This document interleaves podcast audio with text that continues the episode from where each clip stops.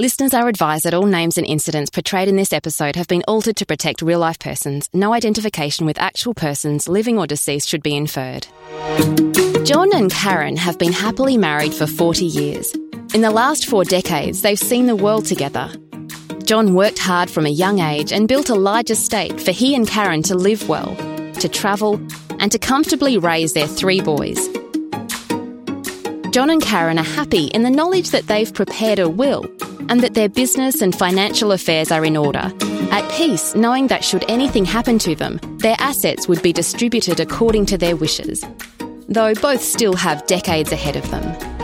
However, life's big moments have a way of happening. Things change slowly and then all at once. When Karen gets sick and passes away, this is a defining moment for John. Four years after Karen's death, John remarries Amy, slowly and then all at once. His three sons are challenged by the fact their new stepmother is not only their age, but also brings with her her own child, a 10 year old boy. It's a familiar story of family tension, but that tension, that could perhaps work itself out over time, skyrockets when John suddenly dies. Life changes slowly and then all at once. He leaves behind three adult sons on the one hand, a young wife and a much younger stepson on the other hand. John's affairs, which he thought were in order, had not been properly updated since Karen's passing, and his superannuation death benefits remain in flux. The first crack that would become a chasm of legal, financial, and emotional conflict for the remaining family for years to come. You are listening to In Business with BDO, BDO experts powering business. Once upon a time, succession laws staked on primogeniture was standard fare. That is, declaring the deceased's main estate, be it humble or great royal household, would pass to the eldest child, more often the eldest son. Problematic perhaps, but certainly simple. Fast forward to 2020 as we contend with contemporary asset structures like superannuation and family structures growing more diverse and complex, estate planning within these new environments has never been so essential. Welcome to In Business with BDO, where we bring the experts to you and take a deep dive into the pool of complex issues facing Australians in the realms of business and finance. I'm your host, Jennifer Mary, and in today's episode, we're exploring estate planning and the big S, super.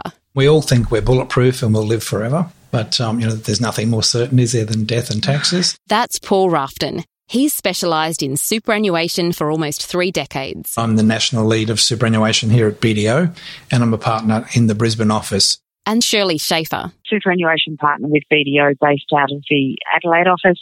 I've been working in self-managed superannuation fund, superannuation training, advice and problem solving for over 20 years. We're clearly in safe hands as we discuss the intricacies of estate planning in John and Karen's story. The case study that we're talking about today is probably a blend of a number of clients that we've seen over the last 18 months or so, although we've changed a lot of the details to protect these individuals and their privacy. And effectively, what it demonstrates is the need to make sure your house is in order and not just assume that everyone's going to follow your wishes upon your death. When uh, John remarried, did he rewrite his will? He rewrote his will, that's right. But what he didn't do was have a look at how that extended to his superannuation fund.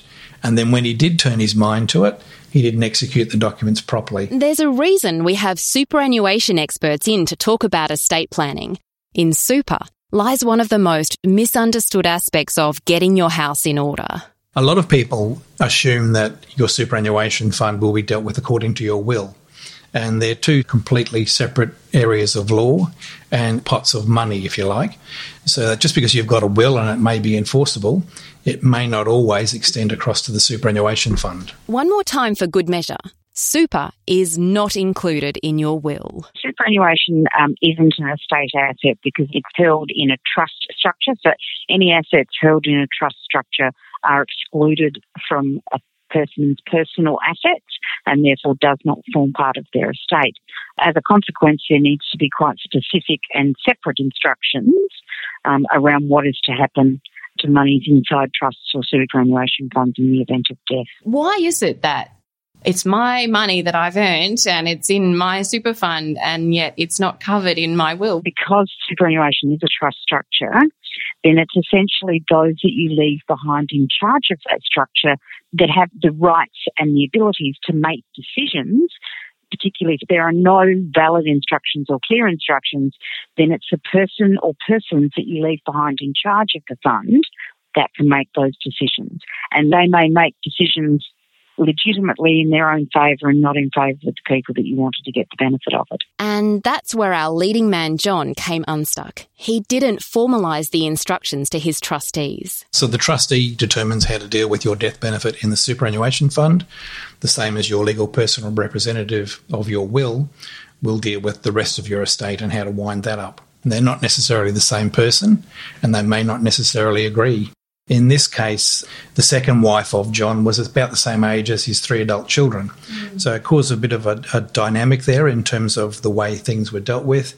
On the death of John, his son stepped in to be the trustee of the self managed super fund, which is where a lot of the wealth was held in the millions.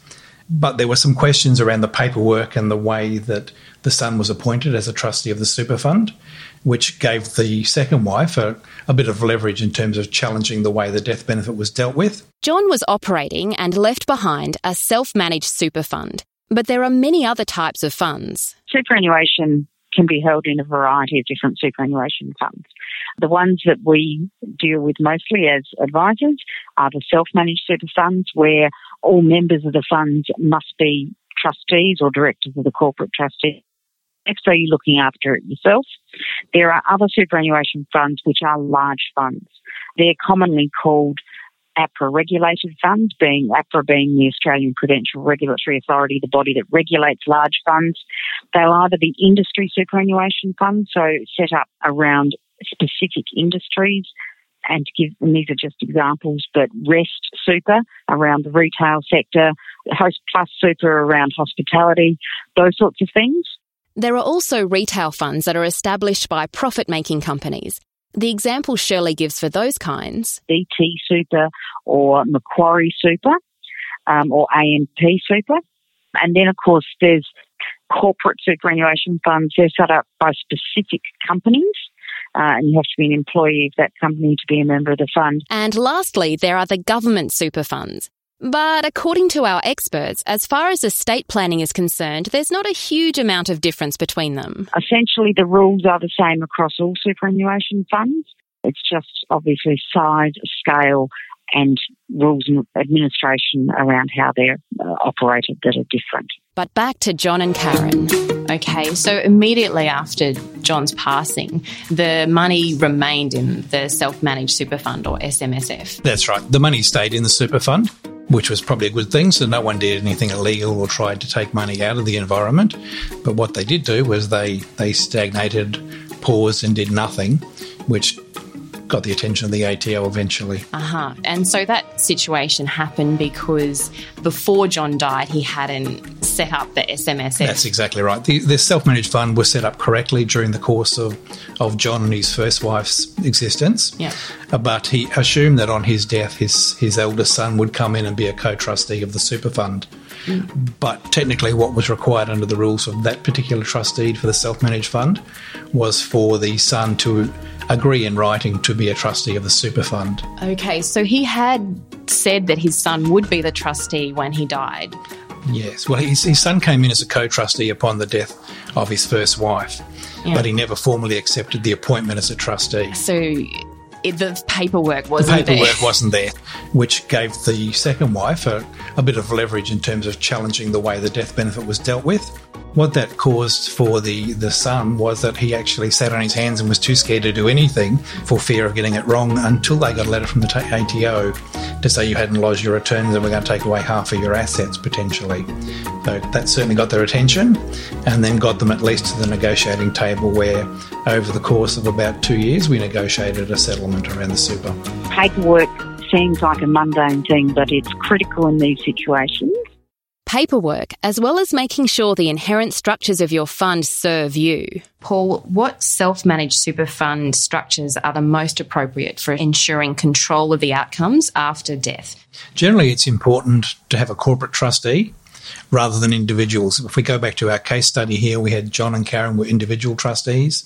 So that required that we had to bring in Steve as a another trustee of the superannuation fund, caused a lot of angst in terms of paperwork. Had we had a corporate trustee in place, then it would have been just a matter of Steve becoming a director of that corporate trustee, and the fund would have continued on potentially as if nothing had changed. The other thing that a corporate trustee will do is provide for a bit more of ease of administration and paperwork, particularly in the event of the death of one of the members, because all of the super fund assets are held in the name of the trustee. So if they, if that's individuals rather than a corporate entity, then on the death of one of those individuals, then potentially there's a lot of work to be done from a purely administrative point of view, mm. just to get assets into the right names being held correctly. Whereas if it's a corporate trustee, it's in the name of the company. It's simply the directors, perhaps, that are changing behind the scenes. Uh, and while that might not seem important, mm it's a time consuming process, and if you're relying on others to do that for you, it can be a costly process as well. Yeah, so the corporate trustee is a lot more enduring because it doesn't change exactly. when, when the members or the trustees die. That's right. So, in John and Karen's case, what could they have done while John was still living? So the options um, before his death would have been to um, update or renew his binding death benefit nomination to ensure that it is directed where he wants, probably his estate in this instance, or he could have specifically identified beneficiaries to receive proportions or amounts of money direct from the superannuation fund. Or he could also put in place another structure, is what's called a death benefit rule, which is something that's embedded within the trust deed of the superannuation fund. These sort of things aren't set and forget. We generally recommend that our clients review them regularly, at least every three years, even if they don't require renewing, and then obviously change them and address them if their circumstances change. So, in this case here with John, he should have addressed things shortly after Karen died, and then again when he repartnered with his second wife, but he didn't do any of that. The other one around the binding nomination process that I just wanted to clarify was that it doesn't have to just be a single nomination. It, can actually be um, what is commonly referred to as a cascading nomination. So that in the first instance, the nomination may have been to John's first wife. In the event of her death, then the nomination goes on to say that it goes to the estate or something else um, that is appropriate, so that you can actually put in place things that will happen in the event of changed circumstances. Paul is clear to stress, however, that binding nominations aren't for everyone. Some people, if they're in a relationship where they have a spouse and they, they believe that there's no chance of a challenge, will not have any kind of nomination. They'll just expect their spouse will follow their wishes and their intentions, and the money will, will be dealt with according to their intentions. So, a, a binding nomination is especially important in a situation where the family is a bit more diverse. That's right. We're seeing more and more blended families now. Um, in this case, we've got a you know a second marriage with a mm. a young child coming into the relationship where John actually cared for and provided for that son. So those kind of dynamics are not uncommon anymore. Yeah. And it's important that they're, as I said, road tested and um, a binding nomination is not always the case and not always the answer, but it's certainly important to make sure that it's considered, and if it is, that it's been dealt with properly mm. and that the nomination is executed according to the deed. And it's not just enough to know the options. Part of Paul and Shirley's day to day is telling people when to use them. A lot of people and a lot of younger people, they'll put a death benefit nomination in and they'll put in favour of their parents. And under the rules, that's not allowed. It has to go to a spouse or a dependent. It's amazing how many of those I see ill informed people that, that think it's okay to leave their money to their mum. And it's making sure you get those those issues correct. In our case study, as Paul already mentioned, the family was forced to act when the Australian Taxation Office came knocking. And the tax consequences of superannuation are a whole other bag. Just when you thought, I'm getting a handle on this, in walks the ATO. And as Paul has already covered, there's nothing more certain, is there, than death and taxes? What are the income tax consequences of superannuation death benefits, and can this be managed? It can be managed. It depends on a whole lot of things who, who the benefit is being paid to. It also depends on the components of the death benefit. So it requires individual advice.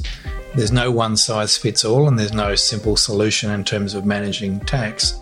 But sometimes getting the right outcome from an estate point of view um, causes tax consequences. And then on other times, if you're trying to avoid tax completely, you may not get the estate outcome you're looking for. It's clearly a fine line to walk with your advisors, but in terms of the who that Paul alluded to, Shirley has us covered on the current laws. It's important to distinguish between um, tax dependent and a non tax dependent. So this is defined under the income tax law, and Paul said it can get quite complicated. Generally speaking, a tax dependent is going to be a spouse, a child under the age of 18 or with a disability, somebody who's in what's called a, a, financial dependency relationship or somebody in an interdependency relationship. So benefits paid to tax dependents will generally be paid to them without income tax consequences.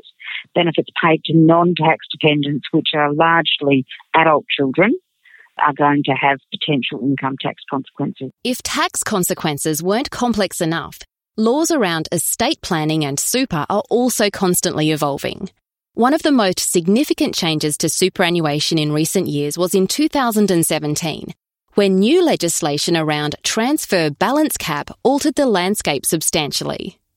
It's the law that set a limit on how much money from super you could transfer into the retirement phase, and it had big consequences.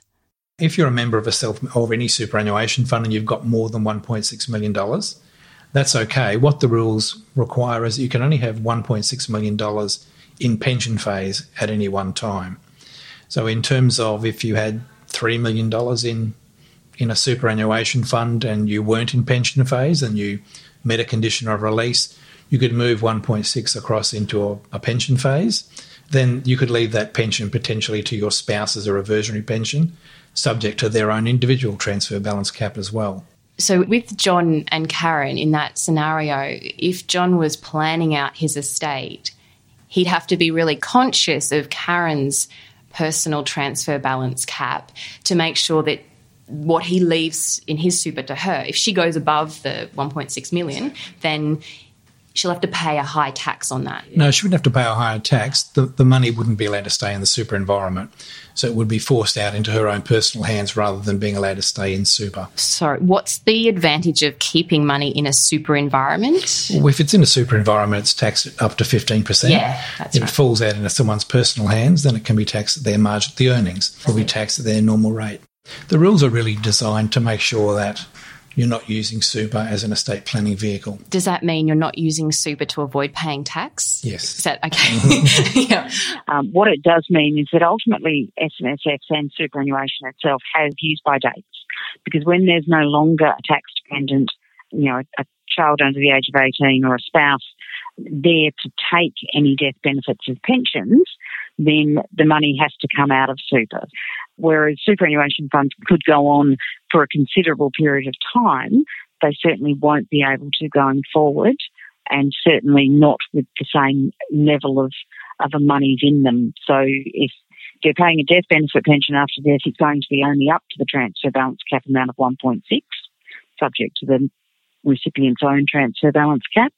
But it does mean the rest of the money has to exit the superannuation environment. The transfer balance cap applies to our members' superannuation across all of their super funds. So, where you have a, a member who may have some money in a self managed fund and they may have another pocket of money in an industry or retail fund, that comes into the mix as well in terms of managing that transfer balance cap. So, that requires for us as advisors to understand exactly what our clients have and where it's held, and again, consider all those different components and then manage the tax outcome of that as well. Although it's important to understand the transfer balance cap laws, the ATO estimates that changes will impact only 1% of Australians. What's more common is the circumstance our case study subjects found themselves in. And if you're wondering how John's story ended, In the end, this particular case, we had the ATO chasing the trustee Yes. to do something. Yeah. So it had a significant amount of money that was in the millions of dollars. And the ATO's threat was that they could make the fund non compliant, which potentially means losing about half the assets in the fund. So that certainly brought all the stakeholders, as I said, to the table to talk. Um, and then what ended up happening was that there were some questions around Steve's appointment and validity to act as a trustee. So we had to get lawyers involved for each of the stakeholders, and they ultimately put together a deed where they agreed that Steve could continue to act. Steve was reluctant to do anything for fear of being penalised personally by the tax office or others as well, um, particularly when you know he had his, his stepmother as a potential litigant if he did something wrong. Mm. So that was what caused him initially to freeze and do nothing. That he thought it was better to do nothing than, than try to do something to rectify things and get it wrong. He ultimately had to act. They all agreed that he was allowed to act, and they got to the table where they were going to sign a deed that would allow him to continue to prepare the financials that were outstanding and move the money across to the estate. When we came unstuck was that within the estate, John had actually left a substantial amount of money to a nephew, and that required then for him to also agree to sign off on all of the documents. The amount that he was left was was a, a couple of hundred thousand, which is not insignificant. But when he realised that there was a significantly greater amount that was available, he actually withdrew his consent to the documents until he increased his stakeholding and, and his allocation. So again, it was just another another spanner in the works that we almost got to the table of resolving things, and we had something come left to field that hadn't really been road tested. You know, about what happens if nephew A decides he wants more at the end of the day. Paul talks a lot about road testing, but what does it actually look like? So, in terms of road testing with our clients, what I generally tend to do is play devil's advocate and ask them what would happen if you know you've got three children, they all get on very well now. What happens if one of them decides to do a Prince Harry and leave the family? How is that going to look, or how does that impact on your estate planning? Would you have to sit down and and reformulate your structure? And the answer is probably yes. Most of us as parents, I think, expect that our kids will all get on well and do what we want after we're dead.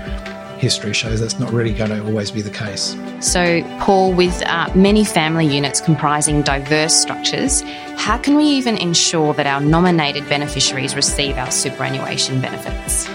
Well, that's that's a difficult one. It's making sure, as we've talked about, that all the paperwork's in place. I always suggest to clients that they talk to them while they're alive and let them know what their intentions are. A lot of us have got, particularly where it's a, a, not a very nice conversation to have. A lot of us tend to put our head in the sand and think, let's let them worry about it after I'm, I'm dead. I generally suggest that have the fight now. If you're going to, let them know, and at least then you're around to arbitrate because you can't rule from the grave. I think the other thing that people need to bear in mind, and I think you know we've alluded to this along the way, and whilst we've talked about a, a bit of a worst case case story that in front of us, but even where families the nuclear family, they everyone gets on, they're all very happy. When a parent dies, um, or both parents die, you put a pot of money in front of siblings. All of a sudden, people, and it won't be everyone, but all of a sudden people can actually become quite selfish. And despite what the wishes might be, despite that it might have been clear, and they may get on famously throughout the course of their life, you dangle something, a pot of money in front of them, and they suddenly don't become the same reasonable person that you once knew. So it's not just about planning for families that might be a bit dysfunctional, it's about planning for any family. You don't know the influence that spouses of children could have. The little voices in the ears behind the scenes are sometimes more dangerous than the, the family members themselves. A lot of clients make the mistake of thinking that their children will listen to them no matter what. One might assume the more money, the more issues. In John's case, we're talking millions. But the experts say that this is not necessarily the case. Sometimes, both Shirley and I are in situations where we have families where they're arguing over an amount of money that, that we would consider not so important. But it, it sometimes goes back to those days when the kids were younger and what we call the fights in the sandpit and they will argue over a, a small amount as well. It's clear that mishandled estate planning has impact beyond the financial, with possibly great emotional consequences as well. Leaving it uncertain legally could provide the crack that causes conflict. So, how do we avoid it? What are the most common traps we fall into? Spoiler alert, it's the paperwork. It really revolves around paperwork either the, the instructions are not clear or they've not been updated, so not reviewed regularly where personal circumstances are changed, or they've not been drafted in accordance with either the trust deed or the rules that exist. So people try and do it themselves without seeking advice or it's done as a set and forget. So uh, a recent example is they've got this lovely um, binding death benefit nomination that talks about leaving super to four children, all of whom are identified as minors at the time, and it talks about how that money is to be dealt with. The problem is because uh, it's been some 15, 20 years later, those children are no longer minors, and the proposed structure of the nomination just doesn't work because the rules have changed. So, you know, setting and forgetting is not going to cut it. So, you've got to know the rules, but neither Paul or Shirley judge you if that proves a bit of a challenge. The reason that we, Paul and I, advocate for having these conversations beforehand, apart from the clarity, is that uh, quite often the superannuation and the tax rules don't actually seem to make a lot of common sense. So what you think might be perfectly straightforward or logical isn't necessarily the way the rules work. Um, Paul and I work with these rules day in, day out, we do understand the intricacies, the nuances, and the constant changes. But it is important for people to, to consider it because, as I said, they don't always make sense or seem logical. So in order to achieve what you want, you do need to make sure that you've you've got that advice, you've had those conversations with your, your advisors and also the conversations with your family to, to make sure that everyone understands what should happen. And that's probably the best way forward. Does the current system with all these ever changing laws, does it really benefit people? I guess the rules are are there for a good reason. It's no different than having speed cameras on every other light post on your way down the freeway they do give clarity and guidelines. They don't often make sense. Um, I guess that's where people like Shirley and I come in to help clients navigate down the highway. I agree. It doesn't seem fair a lot of the time. It does seem inequitable, but as you say, the rules are there for a reason. It's far more dangerous to not understand what the rules are, what is required, and how it all works, and leave it up to chance and wind up with your case story scenario where the tax office wanted to take at least you know about 50% of the fund assets. Back in the day, everyone would assume that you need a lawyer when you're going to sort out your affairs, but with superannuation in the picture, you've really got to have an accountant there well, as well. An accountant and a lawyer who specialises uh-huh. in superannuation as well. Most lawyers would be across the issues of superannuation, but a lot of clients just by coincidence or misfortune, assume that their superannuation is included in that. And unless they ask the right questions of their lawyer, it could get overlooked. It could really save a lot of pain and headache for your family later on if you get an expert in super involved exactly. while right. you're still alive. Yes. Um, mm-hmm. It's much easier to sort these things out. That's right. Before you die. Well, most people just assume that things will fall out how they intended it to happen. Yeah. Uh, when where there's a will, there's a relative usually, yeah. and it may not always work the way you intend. Thank you to our expert guests, Paul Rafton and Shirley Schaefer. You're listening to In Business with BDO. Remember to subscribe and rate this show in your favourite podcast app. And send us your comments and questions to podcast at bdo.com.au. I've been Jennifer Mary, and we'll see you next time when we explore another topic essential to the way we do business and live our modern lives.